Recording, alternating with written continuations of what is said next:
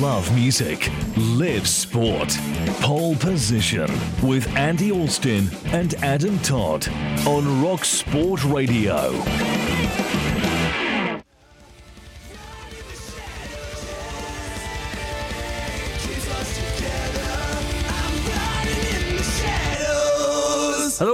And welcome to Pole Position on Rock Sport Radio. Sandy Alston with you alongside Adam Todd. We're broadcasting live on DAB digital radio across central Scotland on TuneIn and online. We're talking motorsport from 8 until 9.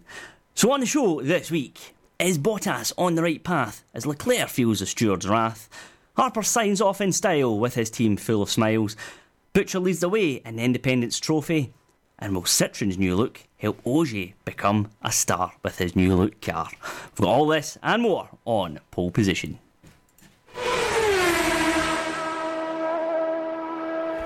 Now, Formula One, there was plenty to talk about there last weekend. Valtteri Bottas winning the Japanese Grand Prix last weekend, finishing ahead of Ferrari Sebastian Vettel, Lewis Hamilton taking the final step on the podium.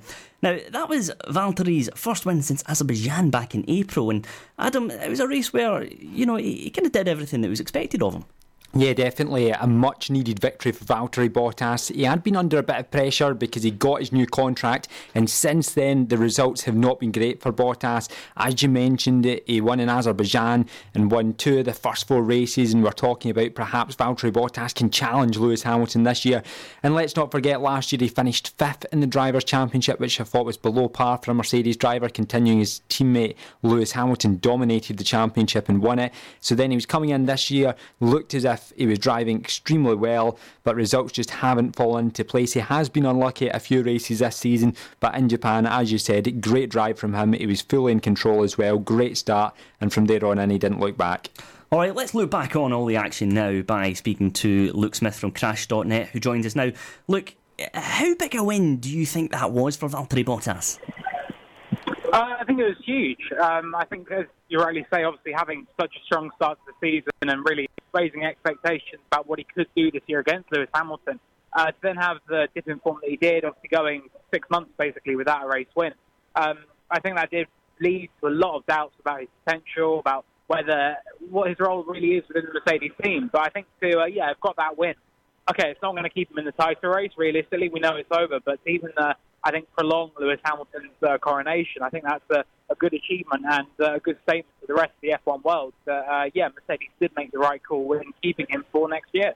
Look, there was a lot of chat about um, when Bottas took that win at the opener in Melbourne about it being Bottas 2.0. Now, yes, things haven't really quite worked out that way, but do you feel that if Valtteri were to end this year on a positive note, could he perhaps take that momentum into 2020 and who knows what could happen from there? Yeah, it certainly wouldn't hurt. I mean, we saw back in uh, 2015 into 16 uh, how that worked for Nico Rosberg. He had a really strong start, uh, strong end to the season, then a strong start to 16. That really laid the foundation for his type of bid. Um, obviously, Rosberg did a lot of other uh, changes, and uh, his approach was very, very aggressive and very radical just to beat Lewis Hamilton. I don't think Bottas will go down a similar route, and I don't think Mercedes will allow that to happen again. But uh, yeah, I think definitely if he can uh, end the season on a high, and uh, he may not end up winning the title, but to finish second, I mean that would be his best ever championship finish. That would be a big result in itself. And uh, yeah, if he can really sort of show to Hamilton, look, you may have won it this year, but next year I'm going to come for you again. Uh, I think that would be uh, yeah a good statement to make. Now, look, of course, you were at the Japanese Grand Prix in Suzuka last weekend, and there was no qualifying on Saturday due to the, the typhoon in the area. Look, could you just give us a, a sense of what things were like on the ground? Uh, well, I think on the, the Thursday, we knew what was coming, basically, and talking to the drivers, they were very, very concerned, and uh, a couple of the drivers were really, really, really worried, and they were like very, very uh, I think, stressed and sort of making clear to the teams that they didn't want to race if the typhoon was coming. Um, and then we were quite relieved on Friday when we got the confirmation that there would be nothing going on on Saturday. And then, yeah, we were kind of all just sort of braced for the worst, really. Like, we all expected to be spending the whole day in our hotels. A lot of us went out for food, anticipating that we may not be able to go outside. Uh, and then, yeah, to wake up on Saturday morning and to find out that the, the uh, typhoon had drifted a little bit east and wouldn't be hitting us as badly as we thought, that was a real relief. And, uh, yeah, it meant on the Saturday we were able to go out and do very normal things like go to the bar and have a drink or go out to a restaurant. And, uh, yeah, then we had, uh, obviously, go back for Sunday. Uh, it's very, very windy still on Sunday, but lovely sunny conditions otherwise. And uh, yeah, for a real Super Sunday with qualifying and the race. So uh, yeah, I think we all came away sort of feeling very fortunate. It was really a best case scenario ending to all of it for us. I suppose a fantastic country to get a little bit of sightseeing in there if you can. I suppose, Luke. So that kind of worked out not bad. Huh? Yeah, definitely. Yeah, it's one of our favourite destinations to go to each year, and uh, yeah, not even the typhoon's going to spoil that for us. now, look, I want to get your thoughts on um, one of Lewis Hamilton's comments on Instagram. It's, it's, not the one about saving the planet and everything else, but it's the one about um, he was saying he would prefer to scrap all Friday running um, and, and move to kind of practice on a Saturday qualifying all in a more compressed format. Do you think that would be feasible for Formula One? Yeah, I do. Yeah, I, I wrote a column about this actually on Monday, saying that I think it would be a, a really good thing to do. And uh, talking to a lot of the drivers after the race, they were all well up for the idea as well. Um, Nico Hulkenberg said, "Oh yeah, no more media commitments, no more hanging around on a Thursday," which is, uh, I think, something a lot of them would be keen to get out of. But uh, it does sort of add that extra pressure and that extra um, jeopardy, which we saw with uh, Robert Kubica and uh, Kevin Magnussen crashed in qualifying. That really did put pressure on their teams for whether they would be in the race or not. Um, and I think I like that. Like, and I like that that, that condensed format. There's a lot of racing. It's a lot of uh, on-track action for fans. But the only drawback is that you put massive pressure on the teams. Um, I mean, their curfew ended at 5 a.m. on the Sunday for them to get in, and uh, obviously for ticket promoters and things like that, ticket sales.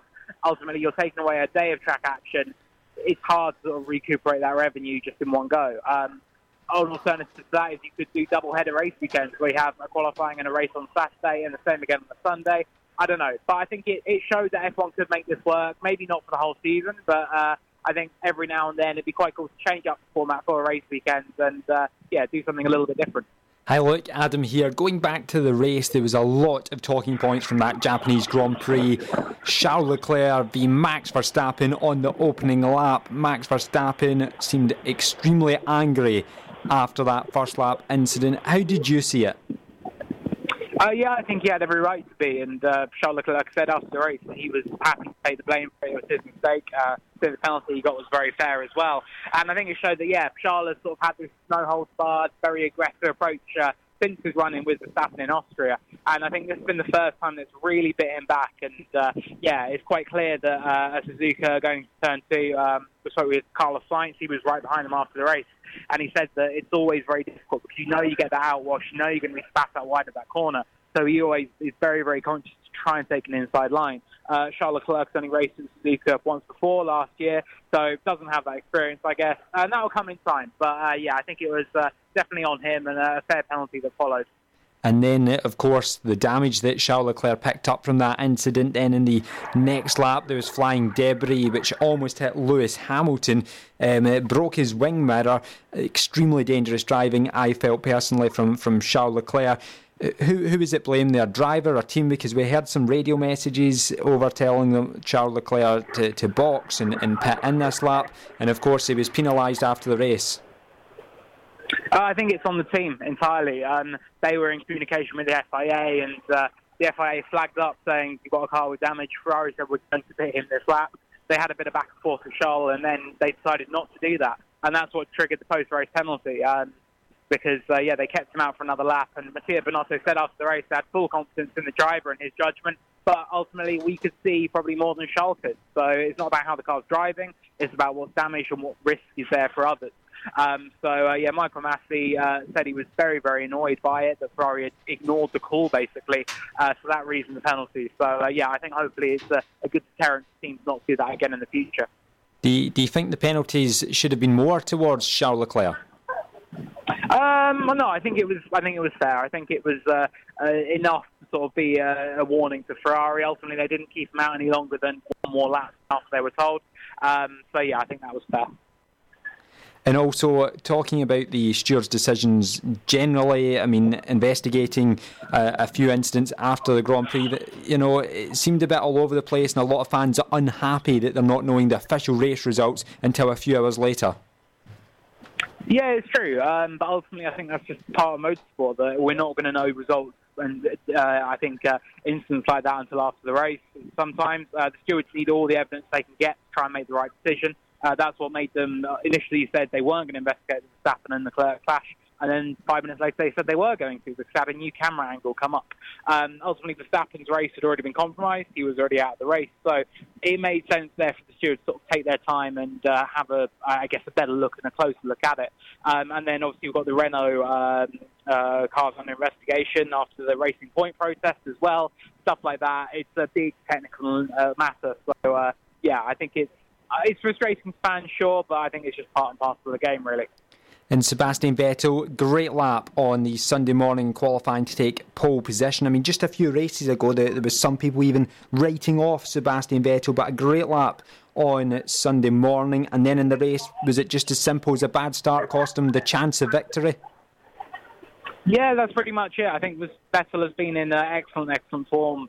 Uh, yeah, the last sort of three races or so. Um, yep, arguably should have won the race in Russia as well. And uh, yeah, his qualifying lap, you look to the onboard, it was absolutely spot on and perfect. And we know how much he loves Suzuka. And yeah, to see Vettel really hooked up around one of his favourite tracks was uh, really, really cool to see. So yeah, I think it's uh, he's proven a lot of people wrong, even just in a sort of three race stint. And uh, yeah, he, he's still a real force to be reckoned with. And one driver I want to get your thoughts on is Alex Albon and the Red Bull. P4 for him, delighted with that. He's certainly doing enough at the moment, in my eyes, to keep that Red Bull seat for next season. What about you, Luke? Uh, yeah, I'd agree with that. I think he's uh, fit in very, very well there. I think he's already been a lot closer to Max Verstappen than Pierre Gasly was. And uh, on the flip side of that as well, I think Gasly is actually really happy at Toro Rosso. He's really, really doing a very good job there. Very, very comfortable. Uh, had an excellent drive to take eighth place at Suzuka. So I think it just makes sense for everybody, really. Albon, stay in that Red Bull seat, give Gasly more time to develop and, uh, I, I, guess, hone his skills uh, down at Toro Rosso. And, uh, yeah, I think it would just work out best for all parties. And Carlos Sainz another great drive from him in P5, and he's certainly best of the rest as far as the Drivers' Championship is concerned. He's having a great season, isn't he? Yeah, he is. Yeah, he just keeps delivering. Really is F1 smooth operator now. Uh, so, so consistent. Uh, he was on top of the world after the race talking to him. He said that he felt like this weekend McLaren weren't just best of the rest, they were a little bit beyond.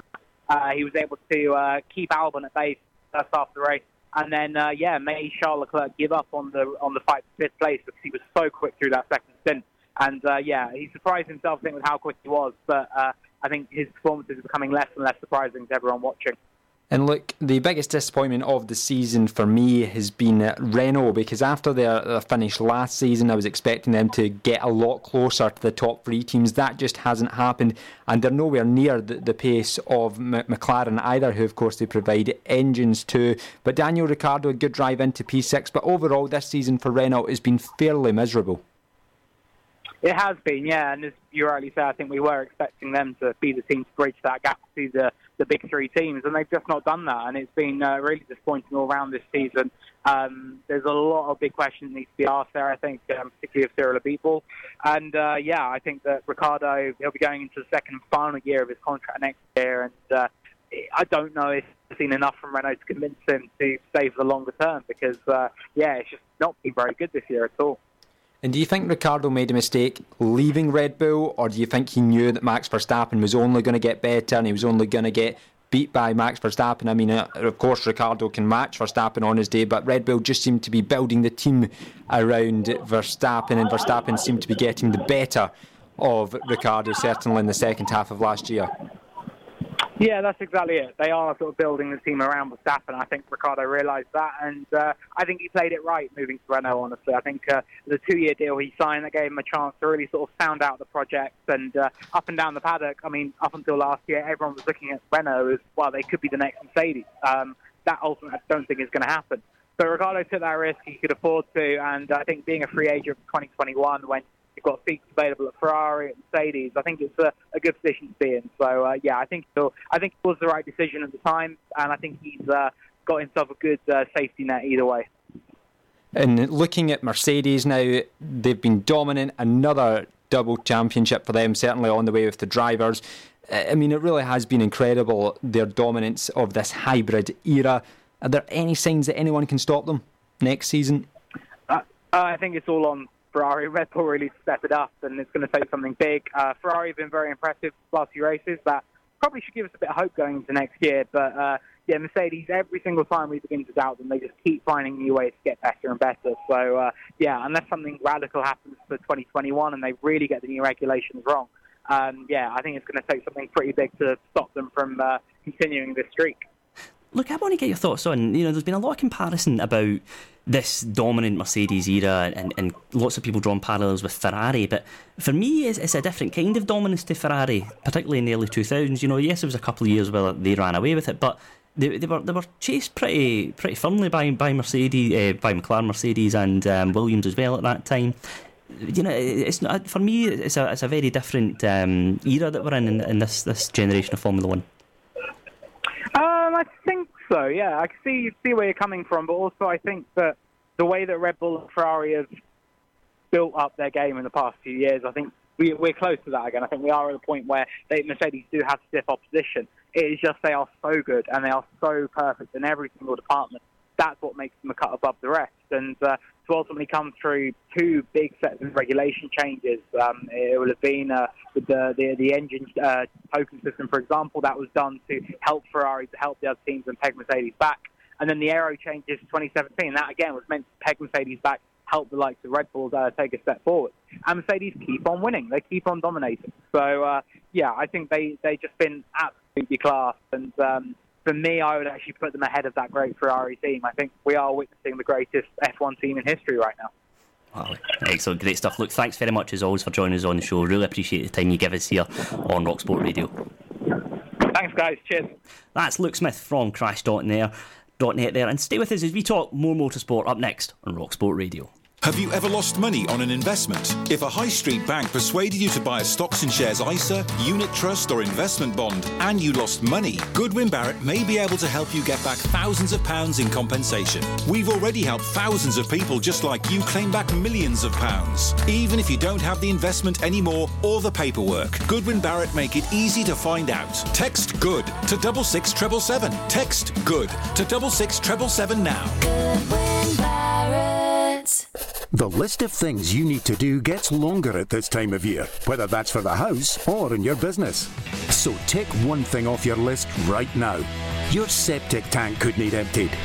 Let Grant Henderson Tankers empty your septic tank in the home or work, farm, factory, or workshop at very competitive rates. We are septic tank specialists, experienced, safe, and dedicated to environmental safety with our own licensed disposal site. Find out more at wemovesh.it or call 01698 284 987. Grant Henderson Tankers. Let the experts manage your waste. Have you picked up the Feel the Heat brochure from your local Plumbase? Get one today and take advantage of great offers, including Polypipe's Polymax 100 piece fittings bucket at £99.99. That's a 15% saving on purchasing individual pieces, and it's exclusive to Plumbase. The Polypipe Polymax 100 piece fittings bucket is just part of the Polypipe range available in the Plumbase Feel the Heat brochure. Shop online now at plumbase.co.uk or grab one from your local branch. Motorpoint, we put the super into car supermarket. We're here to save the day with a choice of over 7,000 low mileage, nearly new cars. Find your next car in a flash with our lightning fast service and same day drive away. Plus, with Motorpoint's price pledge, if you find the same car for less, we'll match the price and give you a £50 Amazon voucher. Visit Motorpoint Glasgow today, just two minutes from junction 3 of the M74. T's and C's apply. See website for details love music, live sport. Pole position with Andy Alston and Adam Todd on Rock Sport Radio. All right, let's take a little recap of where we are in the in the Formula One standings at the moment because there's been a lot, lots of movement, and let's bring us all back up to speed. So, of course, Lewis Hamilton leading the way, 338 points at the top of the Drivers' Championship. Valtteri Bottas taking that win at the Japanese Grand Prix last weekend. That puts him to 274 points, and that's the crucial aspect of this year because that buys him a little bit of breathing space between the chasing pack. Now, Ferrari's Charles Leclerc he remains third on 221 points despite being demoted back down to seventh on uh, in the results last weekend. But now this is where it gets very interesting because you've got Max Verstappen and Sebastian Vettel both tied for fourth place in the championship standings on 212 points. Now Verstappen, of course, retiring from the Japanese Grand Prix last weekend, whereas Sebastian Vettel took second, perhaps should have taken the top step in the podium. And that for me is going to be one of the crucial battles that we have here um, in the final four races of the year. Max Verstappen, I believe, has gone on and, and had a, a very polished season. Uh, if, you, if you think back to 12 months ago, much of the chat around Max Verstappen was, you know, he's having so many incidents with other drivers, he's, he's getting penalties, things are going wrong. We all knew there was a quick driver there, but now for me, this has been the, the breakout year for Max Verstappen. He's proven his dominance in that Red Bull team. He's proven that he is the he's the right man to take that entity forward. And um, well, you know, this this is going to be a very very interesting battle. Of course, Sebastian Vettel, on the other hand, of Ferrari, he's got to try and um, almost restored his honour to some extent because he's got young Charles Leclerc in there in front of him in the driver's standings, and of course looking to um, looking to to assert himself as, as the top dog in that Scuderia team. So all to play for in the final four races of the season, and we'll keep you right up to date here on pole position. So. Let's look to the Carrera Cup GB now, and um, this year's champion Dan Harper. He signed off his year in style with a win at the last race at Brands Hatch to help JTR win the team's championship. Now, let's catch up with our champion now who joins us. And Dan, many, many congratulations on wrapping up the title back at Silverstone, of course. You must be delighted with how this season's gone. Yeah, absolutely over the moon. Um, thank you very much as well. Um, but it's good to be back on the show. I remember being on again uh, this time last year after my first season. Um, and yeah, it's been a great second year and winning the championship and of course wrapping up the team's championship uh, this uh, this weekend at Brands Hatch was amazing. Um, and to have eight wins over well that's that's half the races in Carrera Cup. Uh, so to win win the half is very good and I think I had six out of eight pole positions and uh, 12 out of 16 fastest laps. So it really was an amazing year. What was the atmosphere like in the team after all last weekend? Because you know the, the the guys at JTR have been brilliant with you this year. Yeah, they've been fantastic. Uh, I mean, they're right from from last year, uh, starting off with the team. Uh, there's been a great, obviously a great addition to them, and uh, you know we've worked really well together. Really good guys, and uh, just delighted to to be a part of that team and such a successful team as well. So Dan, talk us through the, the weekend from your perspective. Of course, cl- classified fourth in the first race, but um, that that final one as well. How how did things unfold from your view inside the car? Um, yeah, it was a really good last weekend, um, and you know, saw him. Um, yeah, it was a really good last weekend, and um, you know the the team, of course, the car was capable of winning every win. So it was just a matter of me getting in and doing the job. And uh, qualifying uh, didn't go to plan really. The weather sort of caused a few red flags, and I was one of the unlucky ones to sort of get uh, be on the the wrong side of those red flags and didn't manage to get a lap in. So I qualified seventh for the first race, and then it was a matter of coming up through the field, which I managed to do pretty well. Come up to second place, um, to then start second place in the second race, and took the lead off the line and controlled the race. So um, it was a very, very successful final weekend to a great year. Dan, I think you're understating that a little bit. That was some moving outside of Paddock Hill for that that um, second race. That was Im- impressive stuff to watch. Could, could you just, just tell us what was kind of going through your mind at that point? Because you made a cracking start, but I mean that that's a, a very very brave place to try and make an overtake. Yeah, it was. Uh, you know, I, I, sort of knew um, that I had to get off the line very well because Brands Hatch is known to be quite hard to pass, and um, yeah, it was just a matter of getting through off the line and get a good start. And hopefully, I knew Ross uh, would give me the room on the outside and not run me too wide, and managed to to get around the outside and get ahead before going up to Druid. So um, I knew the start was key, and uh, I, I done the job and and as I say, it was a matter then of just controlling the race and not letting, letting anybody uh, behind get in, in front of me. Hi Dan, Adam here. Brand's a great track as well, and going round it in one of the Porsches must be even more rewarding because it's a great car to drive. Yeah, exactly. Um, you know, Brands Hatch is the perfect playground for for a Porsche 911, and especially the second race when it dried up. Um, you know, the speed out round the back through the GP loop is fantastic, and uh, the big crowds at Brands Hatch uh, was a great feeling to drive around. And um, the last last race in the Porsche was definitely one to, to remember. And Dan, how beneficial do you feel the series has been in your development as a driver?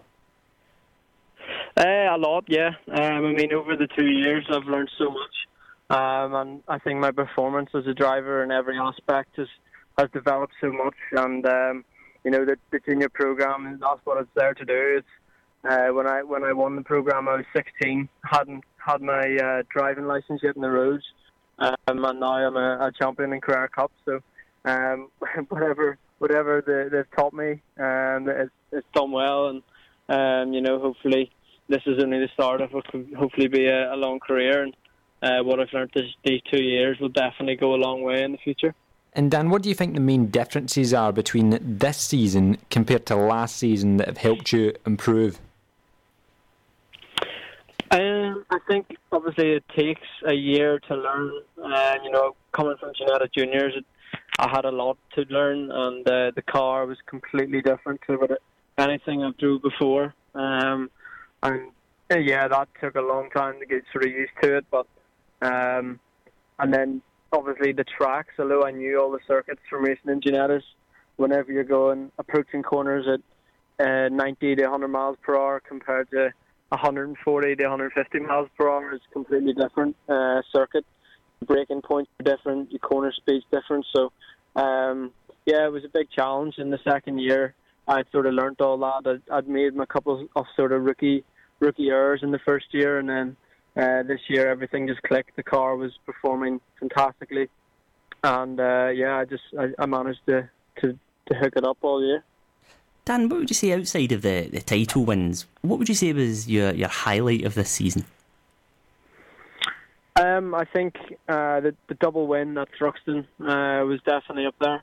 Uh, you know, I, I hadn't raced the Thruxton for a couple of years, and uh, you know the Porsches hadn't been there since 2014, and to go back there and it was sort of an unknown for everybody. Um, and yeah, to win both races and be the first driver to to win uh, both Carrera Cup races in one weekend since the reverse grid came into play is uh, was a great great feeling, um, and and also making my debut in the Porsche Super Cup uh, at Silverstone at the Grand Prix weekend earlier in the year was a fantastic experience, and uh, to finish uh, eighth in my debut was was pretty good, and hopefully um, I can go on and maybe do a full campaign in, in Super Cup next year.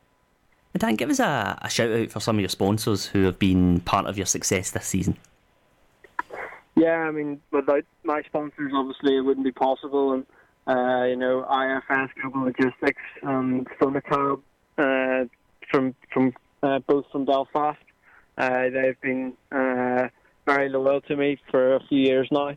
And, um, you know, their support has been crucial the last few years and getting me on the grid. And then obviously other sponsors uh, Magaki Distribution, uh, J&J Conlon and Sons, uh, Motor Store NI. So um, there's an endless amount of people really that has helped me uh, get here. Uh, and those that I didn't mention, you know who you are. But uh, you know, it's, it's really been a team effort, and obviously I feel now that the driving's nearly the easy bit, and uh, gather, gathering up the money's the hardest bit. So Dan, have you have you got a little bit of time off now planned to kind of just relax and, and look back on the year? Um, as much as I'd like to say yes, um, no, because uh, we're straight back at it and trying to find uh, plans for next year. Uh, you know, winning the title obviously helps get something for next year, but it doesn't just arrive on a plate for you. So, um, I've got a Porsche Junior shootout uh, for Super Cup, the Porsche International shootout coming up in uh, the middle of November, uh, which is taking place in, in Portugal, in Portimao. Um, so I've got that to look forward to. And um, um, apart from that, then I have, have my uh, part-time job at home. Uh, so I'll just be back and forth, uh, back and back at work and back at the gym, just preparing already for, for 2020. Great stuff, Dan. Best of luck with that shootout, and uh, congratulations again on your, your title win. Thank you very much. Cheers. That's Porsche Carrera Cup GB champion Dan Harper speaking to us there on pole position. Okay, let's stay at Brands Hatch because it was also the venue for the final weekend in the British Touring Car Championship, with Scotland's Rory Butcher winning the Independents Drivers title, with his AMD touring team also going on to win in the Independents Teams Trophy as well. Now, delighted to welcome Rory to the show, who joins us now. Rory, many congratulations and, and thanks very much for joining us. Has it quite sunk in yet? Well, first of all, hello guys, and uh, thank you for having me on the show. Um, yeah, it, I would say it's taken a few days uh, again, and I would say it's, it's, it finally is. Um, I think after the event, there's so much going on at the track, and you know you're doing interviews, and you're so tired after you know the, the stress and the, the physical side of, of the, the actual racing. That yeah, it's hard to actually really absorb it all. But I think no, I think I have now, and, and kind of come to terms with how how big a deal it is. And of course, you were some 22 points adrift of Josh Cook in the independent standings going into the weekend, Rory. Do you think, in some respects, going in chasing the leader was a better position to be in rather than you know, you've got three races and you're kind of looking over your shoulder? Yeah, I think going into it, there was definitely a, a very, very small chance that I was going to going to take the, the championship, and I think in some ways the pressure was lifted off me, and, and I decided to go into that weekend just just racing, you know, just drive naturally and attack the circuit like I normally would when when you didn't have to think about points. And the team were all worried about like, points, where I needed to finish, and who I needed to beat. But I told them, look, only tell me on the radio if you really need to. Otherwise, I'm just going to drive. And uh, i think we, we, we chose the right strategy there. Um, and yeah, we had a we had a, a cracking weekend. Um, Josh didn't have such a good weekend, and, and yeah, we managed to, to overturn overturn it and, and take the win. And Rory, throwing in extra dimensions like the weather and what have you as well, it was, a, it was a pretty challenging weekend overall. There was lots to contend with. And um, you just talk us through that, that last race as well, because there was so much on the line. You were, what, one point ahead at that point? How, how did you, you kind of process um, your, your approach for that one? Yeah, well, you know, to answer your first question, that yeah, the weather was was really really tricky. It was um, you know fully wet on Saturday for qualifying, um, and then on Sunday the first two races were it was a, a, a, case of, of you know you're sitting on the grid and you didn't know whether you're on the right tyres or not. So you were on slicks or on wets, and um, yeah, your your competitors were, were probably going to choose something different and take a risk. So we ended up getting through the first two races, and we were now one point behind Josh Cook, and it was a dry dry run in, in, in the last race, and whoever finished ahead of each other were gonna was gonna take the title, and uh, it was it was hilarious because the two of us ended up racing for about ten laps. Um, we were both second and third on the road, on, and uh, I managed to hold them off and, and, and take take second place on the road and, and take the championship as well. But uh, it's probably one of the hardest races I've had in my career and stressful, very stressful. But oh man, what a relief when we got to the line. And of course, um, going on to, to take the Jack Sears Trophy as well. I mean, that, that's that's a, that must give you a, a, real sense of pride.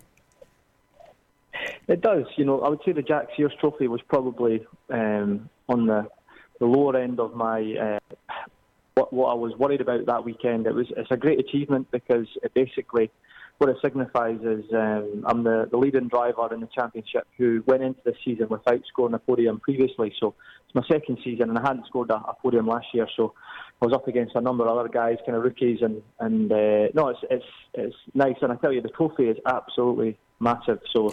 Um, it's still I couldn't get on the plane home, so I had to leave it with the team. But um, yeah, it's some trophy. Hi Rory, Adam here. And with the team finishing third in the championship behind West Surrey Racing and Team Dynamics, that's a superb achievement as well.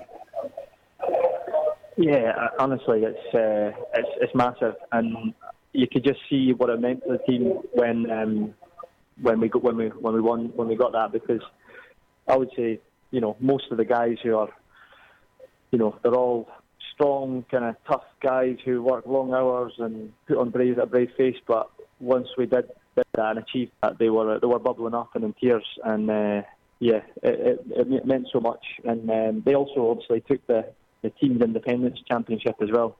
So uh, oh man, we uh, we we we did well. We did well.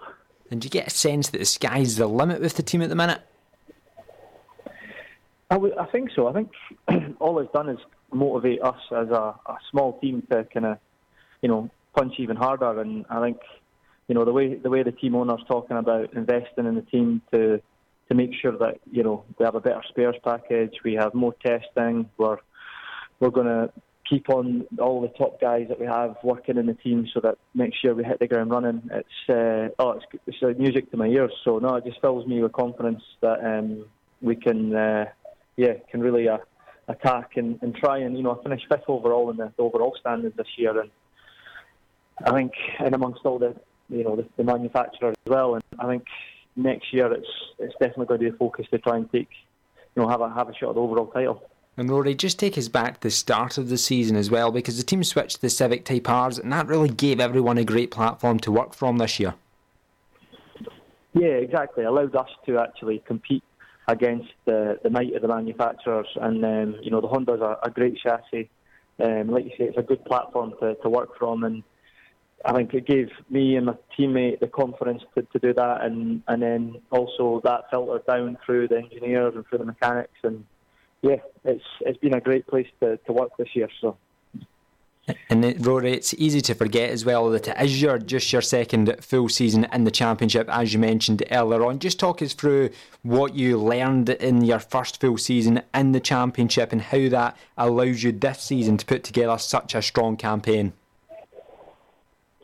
I think running in you know a, a less competitive car, um, I was able to kind of be under the radar, uh, which I, I, think for my first year was was really important. Um, I was able to learn how to, to race in the midfield um, and and also learn how to, to score points. I think consistency in this championship is so important. And um, then I basically just carried that same strategy on into into the Honda. And definitely for the first half of the season, we were super consistent and um, and kind of built up a real bulk of points that, that I was able to use uh, and and kind of build on into the second half. But yeah, I, I have to say that that first full season last year was absolutely crucial for, for this year. And yeah, it's uh, I guess this year I'm going into the winter and I've got other stuff that I want to that I've, I've learned and I'm going to going to take on board and and try and improve my, my own performances for next year as a whole. Mm. And Rory, I remember speaking to you earlier in the year and, and you, you were talking about how confident you felt with the team and with the car. Was there a point in the season where you, you felt that a title fight was on the cards here? I'm not sure if I truly believed it myself. I think uh, that's maybe where, where I went wrong. I think, um, you know, it's, it's strange being in that situation, you know, come, especially coming from from where I was last year into this season. And you're up against guys like triple champions and guys, you know, there's there's still five, six, seven BTCC champions on the grid. So I think um, probably if I if I can get myself into that position again where I'm in the top three. Uh, or, or maybe leading the championship again. I think, uh, yeah, I just need to approach it slightly differently and you know, I think it's always important to, to see the bigger picture in this championship. Um, you can quite easily get focused in on the here and now, when actually it's not about that. It's about the whole picture and, and where you're going to end up at, the end. So, yeah, there's a couple of moments this year that would change. Um, and uh, yeah, one of them's probably Croft. I was leading the championship going into that weekend and came out fifth, and it's uh, yeah, end up crashing in qualifying. So yeah, I think uh, it's all just a big learning curve and uh, it's just like the MG. When, like when I was racing last year in the MG, it's just you just got to take all this stuff on the chin and then try and try and improve. Mm. Rory, there's been a, a bit of a, a, real resurgence in the BTCC over the, the last couple of years. Why do you think that's been the case? Sorry, sorry. Can you repeat that? Just saying that there's been a, a real resurgence in the BTCC over the last couple of yeah. years. What would you put that down to?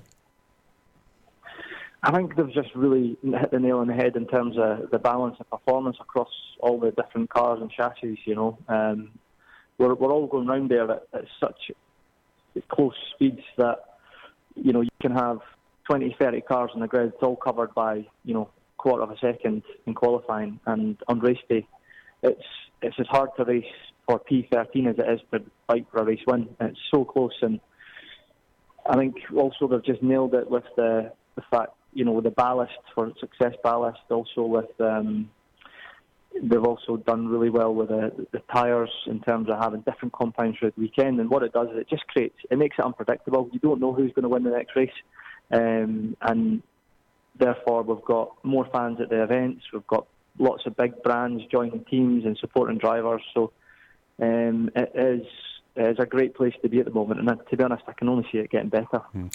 And Rory, just finally, what, what's on the cards for you in the coming months and, and looking ahead to next year?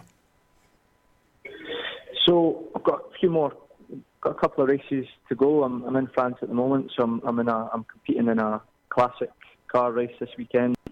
In a 1965 Porsche and, and E-Type as well, and then I've got the FIA Motorsport Games, which is in Italy in two weeks. So I'm going to be rep- representing the UK and and also the MG Motor Group as well. I'm racing a TCR touring car out there, so that's going to be really exciting. And then after that, I've got some some other kind of coaching commitments, but I'm already thinking about next year. I'm already you know speaking to, to the team and to sponsors and planning my training and we're planning testing. So no, it's um, as much as 2019 isn't finished. We are fully focused on next year, and uh, yeah, the good thing is we just come off a fantastic result, and so motivation is uh, is really high.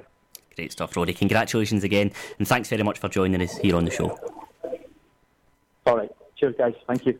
That's Rory Butcher there speaking to us here on pole position. Okay, let's talk rally now. And the teams have been in testing ahead of Rally Spain next week, with Citroen looking like they're going to be bringing some big aero upgrades to the table. So let's find out a little bit more on this by speaking to rally expert David Halley, who joins us now. David, I have to be honest and say, uh, my first thoughts here was it looks a bit like a Toyota at the front.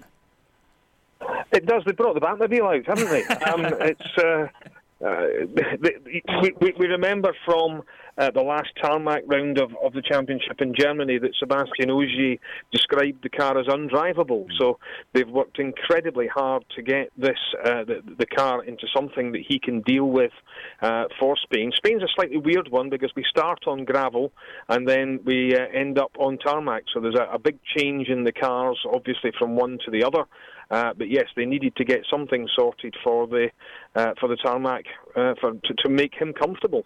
And of course, this is the team that was looking to introduce a new suspension, but aren't allowed to do that until next year. Yes, there's only so many things that you are allowed to add to the car without having to go through a whole homologation process.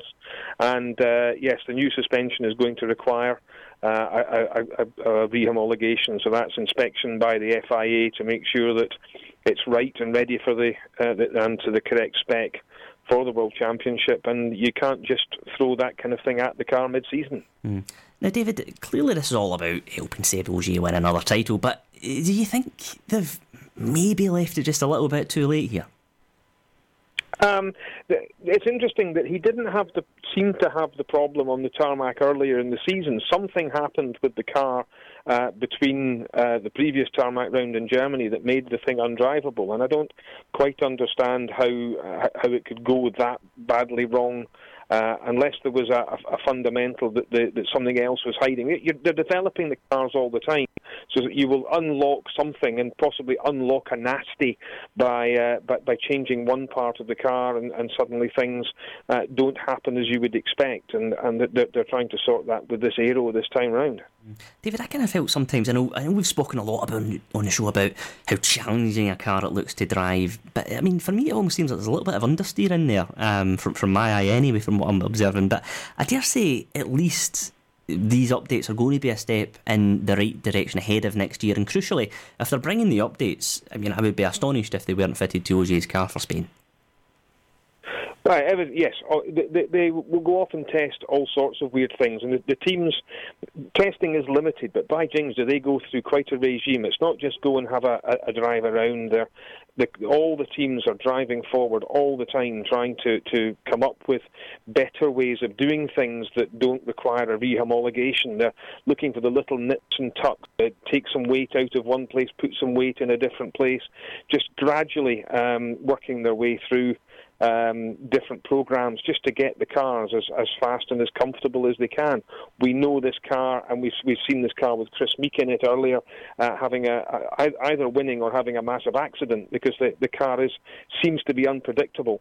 And Seb's got the skills to drive around most of that, but then he gets to a point where he, even he finds it undrivable. So it's a very uh, difficult car, I think, but they, are just working on it to get it as, as best as they can. Mm. And David, just looking to the the rest of the pack for a moment, I, have a, a, kind of sneaky suspicion that, that Elfyn Evans and M Sport might fancy their chances of a of a podium here. I, I thought Elfyn did very well, and he's come back at Wales Rally GB. Of course, we would expect him to be to be strong at such an event, but again, given the fact that there is a good bit of tarmac in there, I, I rate Evans very highly on tarmac. I, th- I think the, the, the, kind of stars are aligning for a, a, a good performance next week. Yes, I, I agree entirely. Elfyn is, is hungry to be back in the hunt. As you say, he did well uh, in Wales Rally GB, other than one stage where he had a problem.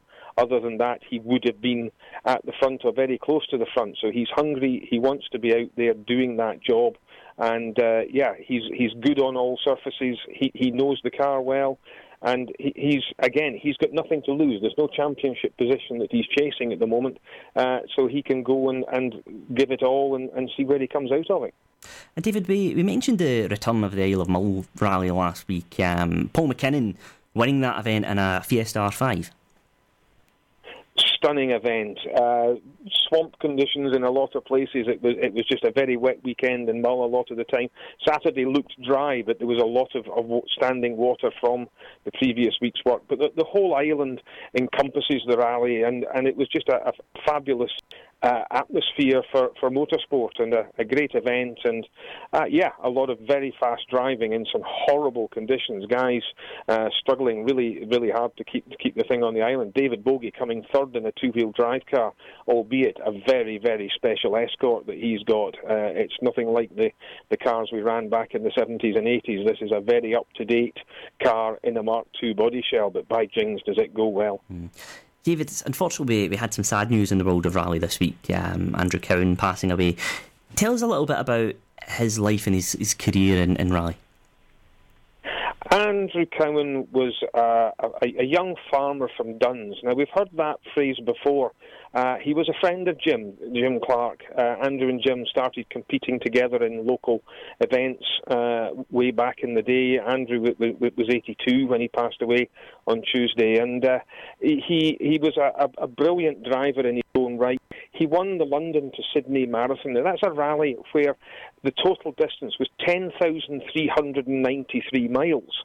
17,000 kilometres of, of competition uh, in a Hillman Hunter of all things. Now, a lot of people won't remember what a Hillman Hunter was, but um, it was a, a standard family saloon from the 1960s, and he took this car uh, to, to win this massive event. He was brilliant at the long distance events, won the event again in, in a Mercedes in 77, and uh, just uh, great at that. Brought Mitsubishi really into rallying by using Mitsubishis, and then was asked to uh, start up a Mitsubishi team. And he was the boss of the team that took Tommi Mäkinen to four straight world titles in the 90s not only that, but a lovely gentleman, a real proper gentleman, and uh, a very, very nice man to, to, to meet and, and, talk to, and looked after his staff and his people incredibly well. And it's, it's really sad he's no longer with us.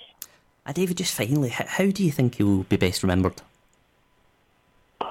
Probably that London to Sydney. Um, that that that was uh, he. You know, Rootes were not the biggest manufacturer at the time. They were up against the might of of Citroen and uh, um, and, and, British Leyland, and they, they, managed to bring the, the, the, car to the finish and this massive uh, adventure right across the world, driving right the way through to India, then onto a ship into Australia, and then right the way through Australia as well. So.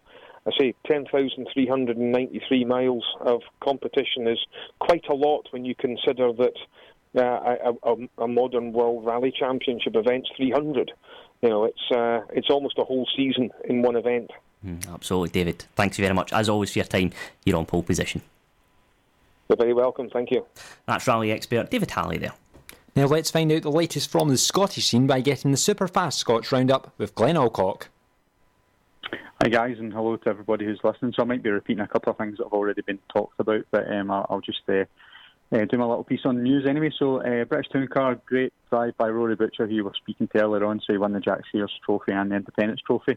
Led the, the first of the, of the three races, but the weather conditions deteriorated, and he dropped to fifth by the end of that that race. Unfortunately, race two was a ninth place finish, but it was the final race of the season, which was a nail biter. Really exciting stuff for for everybody watching, and Rory drove superbly, and he piled the pressure on to the old man Jason Plato to finish second, less than a second behind. So uh, he finished fifth in the overall championship. So it's been a really, really good season for Rory. And uh, also Aiden Moffat, uh, he finished eighth overall in the championship. It's great to see such talented Scots in the, the touring cars again. So I think we're all looking forward to see what 2020 holds for them both. And you know if they're going to take a leap forward. Um, but they've been great entertainment this year, and wish them all the best for next season.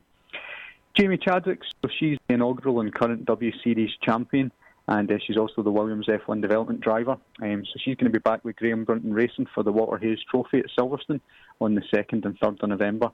Uh, so she previously raced with uh, Graham Brunton at the Walter Hayes uh, back in 2017.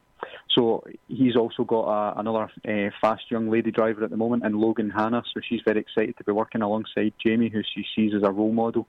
Um, so that's going to be good to see if she can pass on some of that, you know, experience uh, towards Logan, who is very fast uh, as well. Um, Jamie is a, an Aston Martin Junior driver. So speaking of Aston Martin, Johnny Adam.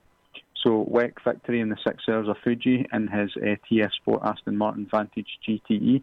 So that was really good as well. Talking about um, Graham Brunton, so a former Graham Brunton Racing Formula Ford driver, Seb Melrose. So he moved up to driving a BMW M4 GT4 in the VLN Endurance uh, season, which he's been doing over in Germany at the Nürburgring on the Nordschleife all season. So this was a slightly faster car for him. So uh, he drove well and finished in fifth um, in class, which was good. Ross Wylie, so we've talked about him before as well. So great end of the season uh, in his Porsche Carrera Cup car. He stepped in just for the last uh, few races, and he finished fifth in the final two races at Brands Hatch. Um, so that's uh, a really good result for him and a good end to the season. Scottish Motor Racing Club news. So, Rising Stars programme. So, this is aiming to support Scottish drivers who show potential in Scottish motorsport. So, there's going to be six drivers that are going to be chosen, and uh, one of those positions is reserved for a current go karter. They'll uh, get support with sponsorship and development. They'll get some coaching sessions from the SMRC on the SMRC simulator, and they'll be profiled on the SMRC website.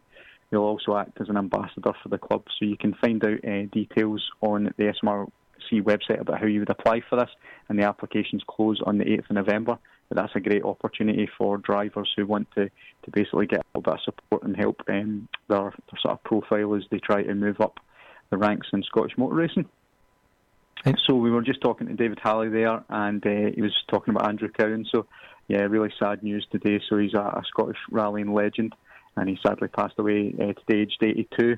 So he was, a young friend of uh, Jim Clark and raised in Duns as well. So he started rallying in 1962, won the Scottish Rally, enjoyed the success with arguably his best performances. I heard David um, David talking about that in the London to Sydney marathons, covering over 17,000 kilometres over Europe and Australia, and he won the world's longest rally in uh, South America marathon in 1978.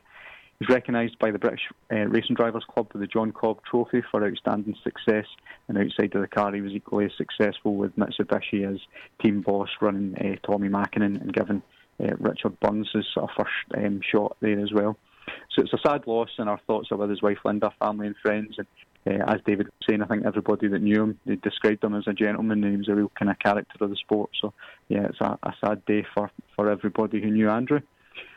Um, looking ahead, so this weekend we've got the BTRDA Rallycross season finale. So that's Rallycross is returning to Knockhill, and it's on on Sunday the twentieth. So that should be a, a kind of action-packed way to to top off our Scottish motor racing season. So you can get the details on the Knockhill website, and it'd be uh, good to go go along and see that um, at Knockhill. And Glenn, some interesting topics there as always, and certainly echo your thoughts on Andrew Cowan. Sad, sad loss indeed, and thoughts with his family and friends at this sad time. One thing I want to pick up on was the Rising Stars programme that you mentioned with the SMRC yeah. because it is very difficult for drivers to get funding, something you'll know yourself having raced in the C1 at Cup this year. So just give us an indication how tough it is for drivers because, of course, talent can only get you so far in motorsport, which is quite sad, really, unlike other sports. Yeah, it's true, and I mean you see that all the way up even to Formula One these days, don't you? So you know people that bring a lot of money maybe get the opportunities, whereas some of the really fast drivers that don't have the backing aren't getting the, the same chances. I think instead of reinventing the wheel every year, you know everybody's trying to do the same thing and everybody's trying to get sponsorship. It's harder now because you don't have the likes of tobacco sponsorship and you know alcoholic beverages and stuff. So um, trying to get some uh, quite a bit of money behind you is very hard. So I think from the SMRC, you know, giving a little bit of guidance here and a little bit of support, um, that's going to get some of the, the talent, you know, just a little bit of a foothold on to trying to progress. Um, and definitely it is one of the most uh, difficult parts probably of trying to get yourself actually on the grid even to begin with. I think it's a great um, initiative for the um, SMRC to put out there because really you want to, to see the talent progressing. And they've said themselves there's not an age gap on this or anything that's going to be, you know, available for anybody. So it's just basically people that have the potential to succeed in Scottish motorsport. So yeah, I, I think it's a it's a really good thing they're doing. Absolutely, Glenn. Always a pleasure to chat to you here in Rock Sport. That's great. Thank you very much, guys. Cheers. That's Glenn Alcock there from Superfast Scots. That's just about us for this week. But Adam, there's one last story I want to get your thoughts on very briefly, and it's um, Johann Zarco making a, a return um, in the MotoGP. Yeah, so he's going to be deputising for Nakagami on the LCR Honda for the final MotoGP races of the year. Nakagami out injured. Zarco stepped in, who, of course, acrimoniously split up with KTM. KTM have invested a lot of money in their MotoGP project, but it's certainly not worked, and it is a very sad story because Zarco has so much talent. People were talking about him being the next Rossi. It's just not worked out. Oh, absolutely. And it'll be interesting to see how he gets on in the last couple of races. And unfortunately, that's us for another week here on Pole Position. But we'll be back from 8 o'clock next Thursday night to do it all again. My thanks to Adam, to our guests, and to you for joining us as well, of course. And stay tuned for the Rock Zone coming up next on Rock Sport Radio. Love music, live sport. Pole position with Andy Alston and Adam Todd on Rock Sport Radio.